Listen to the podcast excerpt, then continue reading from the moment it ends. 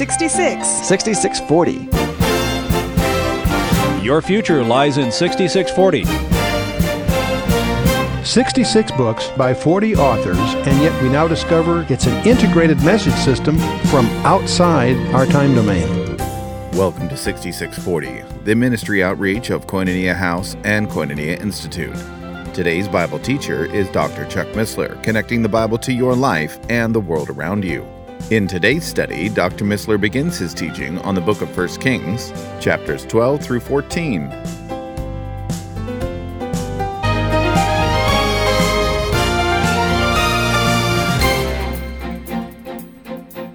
Well, we are in session five of the book of First Kings, and we'll be dealing with chapters 12, 13, and 14. And uh, just by way of review as we go here, you know, Solomon uh, was a king that started off well but had some problems. Personally, he was brilliant, but he lacked moral vigor because he doesn't finish the distance. Finishing well is perhaps something that we should each remind ourselves of. He was excessively self-indulgent. And uh, historically, he did, he, he, brought Israel to its peak. And the visit of Queen of Sheba demonstrated that, Solomon all his glory and so forth. And typically, Solomon, uh, the positive side, it might point in some respects to the millennial reign, but there are some hidden negatives. Not only his apostasy near the end of his age, but the 666 and so forth. But the zenith of the kingdom is what we've just come from then where he had, uh, uh they, from the Mediterranean to the Euphrates, from the Red Sea, uh, and Arabia to Lebanon, and uh, the tributary states around there held in subjection. And the Canaanites themselves became peaceably subjects or useful servants, and and uh, the immense treasures won by David were uh, were, however, supplanted with oppressive taxation that's going to come home to roost. So Solomon's failure is going to the shadow of his failure is going to hang over the book of First Kings. Um, you know, there were three major sins. Uh, uh, Deuteronomy 17 says that Israel's king should not multiply wealth, horses, or wives. And he did all three. He traded in, in chariots and horses, he indulged in foreign wives, and introduced false gods and false worship. So his self-life had full swing, and we see that uh, commented on him by himself in, in the book of Ecclesiastes, where he concludes all his vanity that's under the sun and not of the Lord. So anyway, his apostasy is going to be part of the theme that's going to run through the, the number of these chapters. His excessive taxation alienated people. He was led astray by wives. I know that doesn't happen to any of us here, but I just know it's a matter of record there.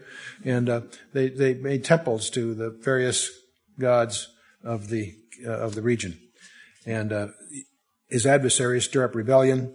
In fact, we'll see that Ephraim, the major, the strongest tribe in the north, be, is becomes the center of the disaffection. God warned him in uh, in uh, chapter 11, wherefore the Lord said to Solomon, For as much as this is done of thee, thou hast not kept my covenant my statutes, which I have commanded thee, I will surely rend the kingdom from thee, and will give it to thy servant. And that's exactly what, and this is going to echo through virtually all the kings, with just a few exceptions, um, uh, as we go forward. The same, the same issue. But he doesn't, uh, to the, to the southern kingdom, there's a couple of good footnotes here. He says, Notwithstanding in thy days, I will not do it for David thy father's sake, but I will rend it out of the hand of thy son. Howbeit, I will not rend away all the kingdom, but will give one tribe to thy son uh, for David my servant's sake, for Jerusalem's sake, which I have chosen. And so we're going to see that exception take place. So we're going to jump in now. That was all sort of a quick snapshot of the past. We're now in 1 Kings chapter 12, where the kingdom divides. Chapter 12, verse 1. And Rehoboam went to Shechem, for all Israel came, were come to Shechem to make him king. And, uh, Shechem, of course, is a, is a, uh, uh, fitting place, in a sense, for the coronation of Rehoboam, the son of Solomon. Um, he's, uh, he's the only son that was mentioned in scripture, at least, and, uh, he was certainly appointed by his father to succeed him. Uh, Shechem was where Jehovah first appeared to Abraham in, and promised to give him all of Canaan. That was in Genesis chapter 12 where Abram's called. Uh, Jacob later settled there in, in uh, Genesis 33. Joseph was buried there. It's a very prominent place in scripture. In fact, it was at Shechem when they come back into the land that they, uh, between Mount Ebal and Mount Gerizim, they, they dedicated themselves to keep the Mosaic law. So Shechem is a very, very key geographic spot. And so this sacred spot is now uh, uh, reminding the Israelites of their divinely appointed destiny as a nation, uh, if they're going to be faithful. And it came to pass when Jeroboam, the son of Nebat, who was yet in Egypt, remember he was in exile in Egypt because Solomon was trying to kill him, so he ran off to Egypt, into Egypt's protection. Uh, anyway, when he was yet in Egypt, he heard of it, for he was fled from the presence of the king Solomon, and jo, uh, Jeroboam dwelt in Egypt. Um, and uh, but it's obviously he had spies that kept him posting what was going on, and he heard about the impending coronation of Rehoboam. That they sent and called him, and Jeroboam and all the congregation of Israel came and spake unto Rehoboam, saying, so they're gathering there for some comments, and says, Thy father made our yoke grievous. Now therefore make thou the grievous, the grievous service of thy father and his heavy yoke which he put upon us lighter, and we will serve thee. And he said to them, depart yet for three days and come again to me. And the people departed. So he's going to think it over. He's taking some time to consider this very strategic issue. And uh, so they plead for lower taxes during the coronation festivities. He's going to take it upon reflection. It's interesting that Jeroboam is speaking, is their spokesman. That's sort of strange because he was, uh, he was, uh, uh you know, alienated from Solomon, but he's, he's somewhat their spokesman and that itself is significant. Now you realize, if you refresh your memory here, Jeroboam, of course, had been told by the prophet Ahijah that the kingdom would be divided and that he would rule 10 of the tribes. That was back in chapter 11, verse 31 and following. But he seems to st- be standing back to let events take their own course, at least at this stage. If, if Rehoboam would have reduced the taxes and so forth, at least for a while, it might have been uh, uh, a different history. But he takes these three days to think it over. And then in uh, verse 6, and the king Rehoboam consulted with the old men that stood before Solomon his father while he yet lived, and said, How do ye advise that I may answer this, this people? And they spake unto him, saying, If thou wilt be a servant unto this, uh, this people this day, and will serve them, and answer them, and speak good words to them, then they will be thy servants forever. But he forsook the counsel of the old men. These are the guys that were, you know, the, the carryovers from Solomon's day. So he, he, he, forsook their counsel. He says, which they had given him, and consulted with the young men that were grown up with him, and which stood before him. So he's turning to his own contemporaries now for their opinion. He said to them, What counsel give ye that ye, we may answer this people who have spoken to me, saying, Make the yoke which thy father did put upon us lighter? The young men that were growing up with him spake unto him, saying, Thus shalt thou speak unto these people that spake unto thee, saying, Thy father made our yoke heavy, but make thou it lighter unto us. Thus shalt thou say unto them, My little finger shall be thicker than my father's loins. And now whereas my father did laid, laid you with a heavy yoke, I will add to your yoke. My father has chastised you with whips, but I will chastise you with scorpions. Whew. So that's their advice. And uh, so the uh, the uh, uh poor advice, it turns out, obviously. And uh, it was just the uh, the young men gave just the opposite advice of the elders, but it was apparently what Rehoboam wanted to hear. And so uh, he's going to give a, his reply to his petitioners, as suggested by the younger advisors. And it's almost designed, it would seem, to provoke hostility, that he be far more harsh than his father and so forth. His little finger thicker than his father's waist is a, is a, a hyperbole intended to express his greater power. He's going to be uh, tougher. And uh, by the way, he was no child at this time. He was about 41, they estimate, from uh, chapter 14. Nor was his decision on the spur of the moment. He had three days to think it over. It was a deliberate choice on what he thought would be uh, the appropriate uh, response. Possibly the king thought, and his counselors thought that intimidation would send the potential rebels scurrying uh, for cover.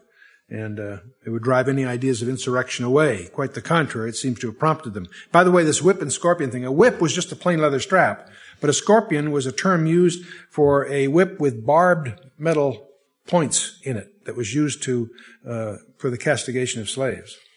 So Rehoboam and uh, all the people came to Rehoboam, uh, excuse me, so Jeroboam and all the people. Notice he seems to be the spokesman already for the discontent.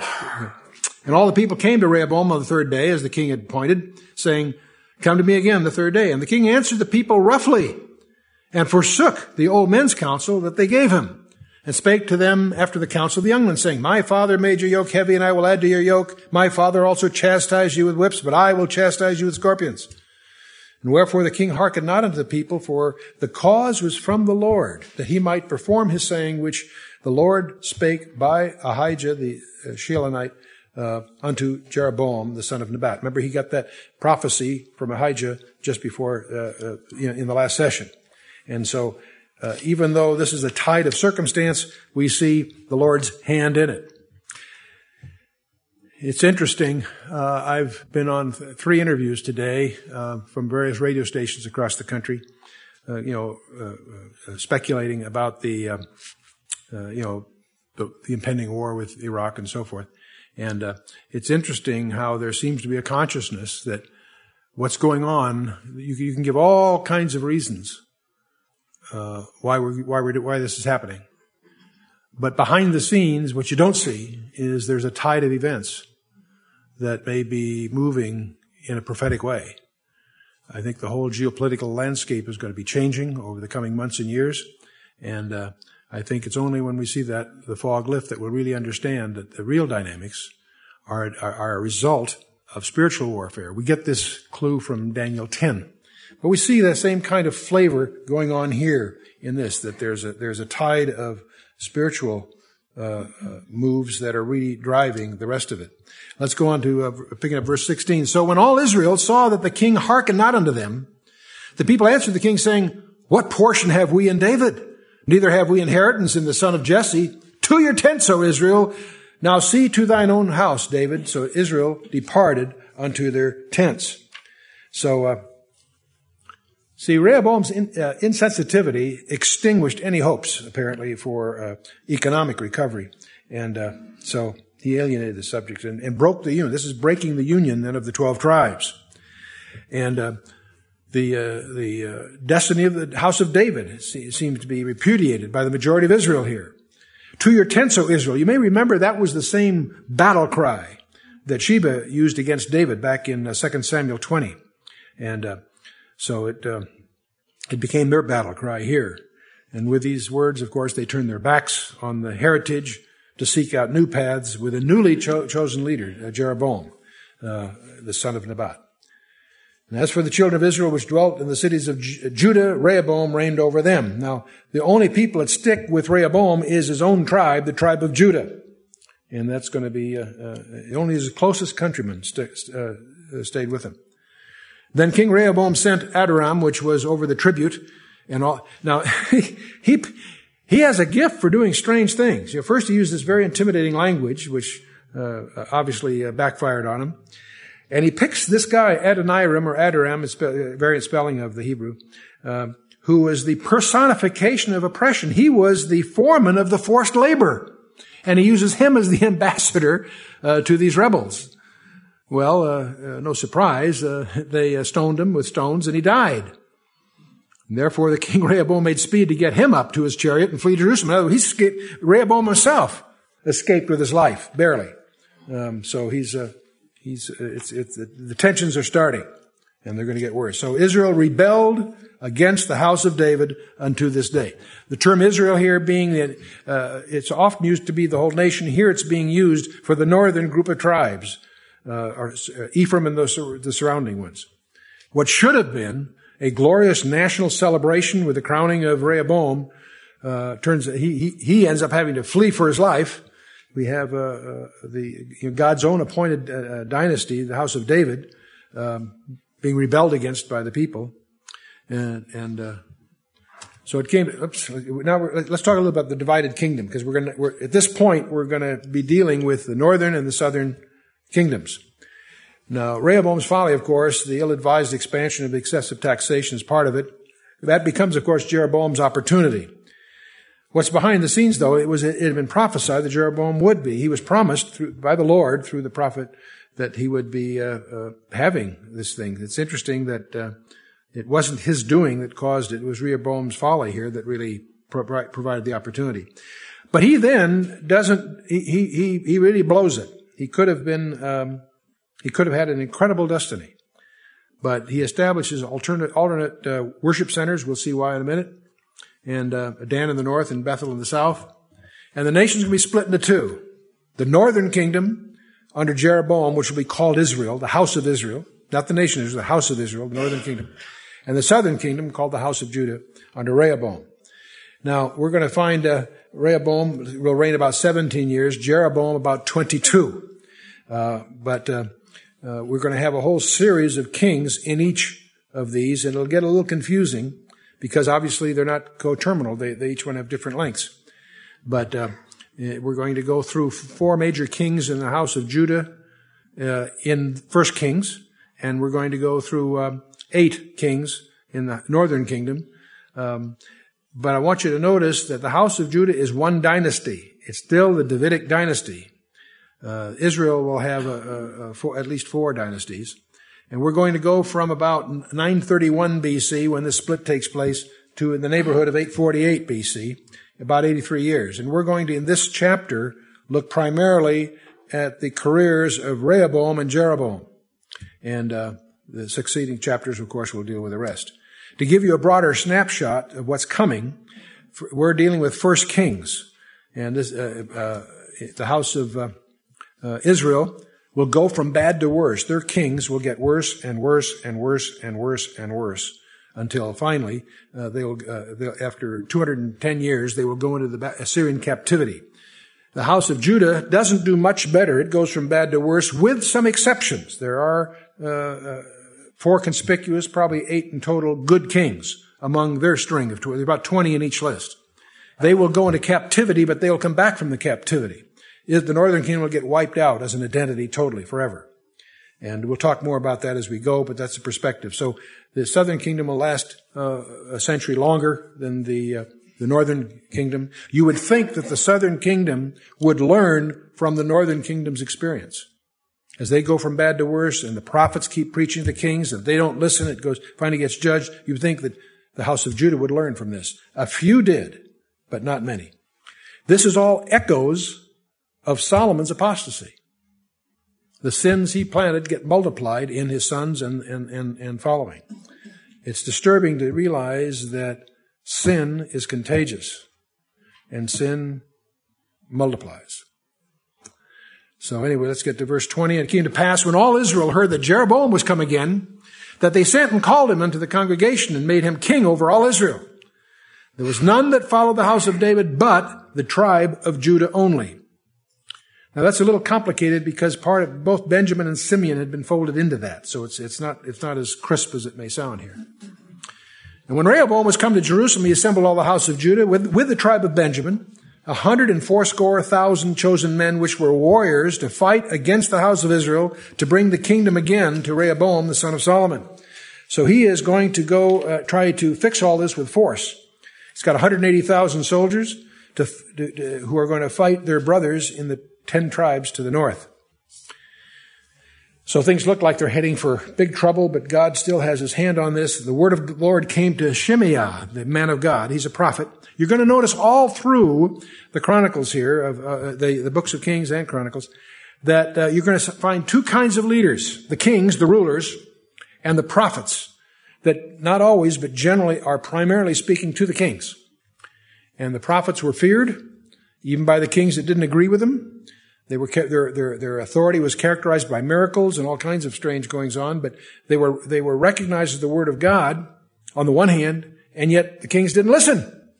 They heard, but they didn't do. It didn't drive them to commitment, which is what it was all about. But anyway, the, so Shemi is one, first of these that we're going to encounter here in this chapter. The man of God saying, Speak unto Rehoboam, the son of Solomon, king of Judah, and unto all the house of Judah and Benjamin, and the remnant of the people, saying, Thus saith the Lord. There's that identity phrase. This is not just an opinion now. They are speaking on behalf of the creator of the universe. Thus saith the Lord, ye shall not go up nor fight against your brethren, the children of Israel. Return every man to his house, for this thing is from me. They hearkened therefore unto the word of the Lord and returned to depart according to the word of the Lord. Give them credit. Uh, Rehoboam saluted and says, yes, sir. And they went home. Then Jeroboam built Shechem in Mount Ephraim and dwelt therein and went out from thence and built Penuel. Now see, they, Shechem was where we had all this going on, but that's in the area of Ephraim. And, uh, it's in, it's technically in the northern kingdom. So the northern kingdom seceding, uh, obviously this is going to end up being northern kingdom territory. uh, Jeroboam naturally takes Shechem to be his his uh, center because Jerusalem is still the, the, going to be obviously uh, all the kings of Judah ruled from Jerusalem. We're going to have three different capitals in the north, as you'll see, because later on we're going to he's going to build Samaria, and we're also going to run into Tirzah. We, they're all within a few miles, all within seven miles of each other, and. Uh, so these three, Shechem, Samaria, and Tirzah will be the three capitals of the northern kingdom at various time. But you notice in this last verse, he also fortifies Peniel, and that's presumably to give him some protection from the uh, east and from the southeast, from, from other tribes, and of course also from, from the uh, tribe of Judah. So Jeroboam said his heart, now shall the kingdom return to the house of David. He's worried. See, he's not trusting the Lord here. He's starting to use his, you know, uh, uh, rely on his own counsel, so to speak. But he recognizes that since Jerusalem is the capital of the southern uh, tribes, and that's where the temple is, and that's where the worship is, he's got a problem. Because people, even though they may be loyal to him politically, they'll be going down there to worship, and he sees that as a threat to his rule. He's got to contrive some way to wean the people off the temple and, and the Mosaic, Mosaic Judaism, in effect. He says to himself, if these people go up to do sacrifice in the house of the Lord at Jerusalem, then shall the heart of the people turn again unto their Lord, even unto Rehoboam, the king of Judah. And they shall kill me and go again to Rehoboam, king of Judah. So that's, that's the predicament as he perceives it. And, uh, uh, it's, it's, uh, it's, uh, again, uh, it, it's, it, it, seems logical, and yet it is, um, a major sin. He was divinely chosen by God and he was given promises that his dynasty would continue and prosper if he obeyed the Lord.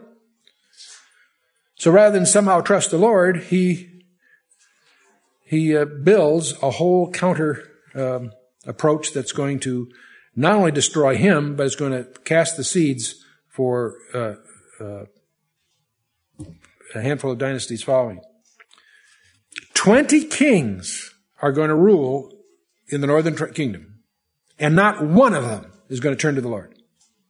All, all because of the, of the seeds he's planting in here. Instead of one stable dynasty, they're going to have several of these.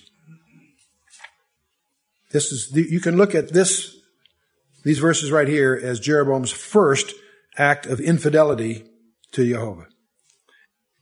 Okay. So he has a heart of unbelief is really what we're seeing here. And when you have a heart of unbelief, you have something else that accompanies it and that's fear of your personal safety. If you're trusting the Lord, you have no fear for your personal safety. Don't have to, you don't have to. He's in charge. But see, he doesn't trust the Lord and, uh, and associate right with that, right up front. They're going to kill me and they're going to turn again and so forth. So whereupon the king took counsel and made two calves of gold and said unto them, It is too much for you to go up to Jerusalem. Behold thy gods, O Israel, which brought thee up out of the land of Egypt. Now it's interesting. There, scholars have different views of this. Some scholars, um, um, Albright and others, say that he was really just trying to create a substitute way of worshiping Jehovah.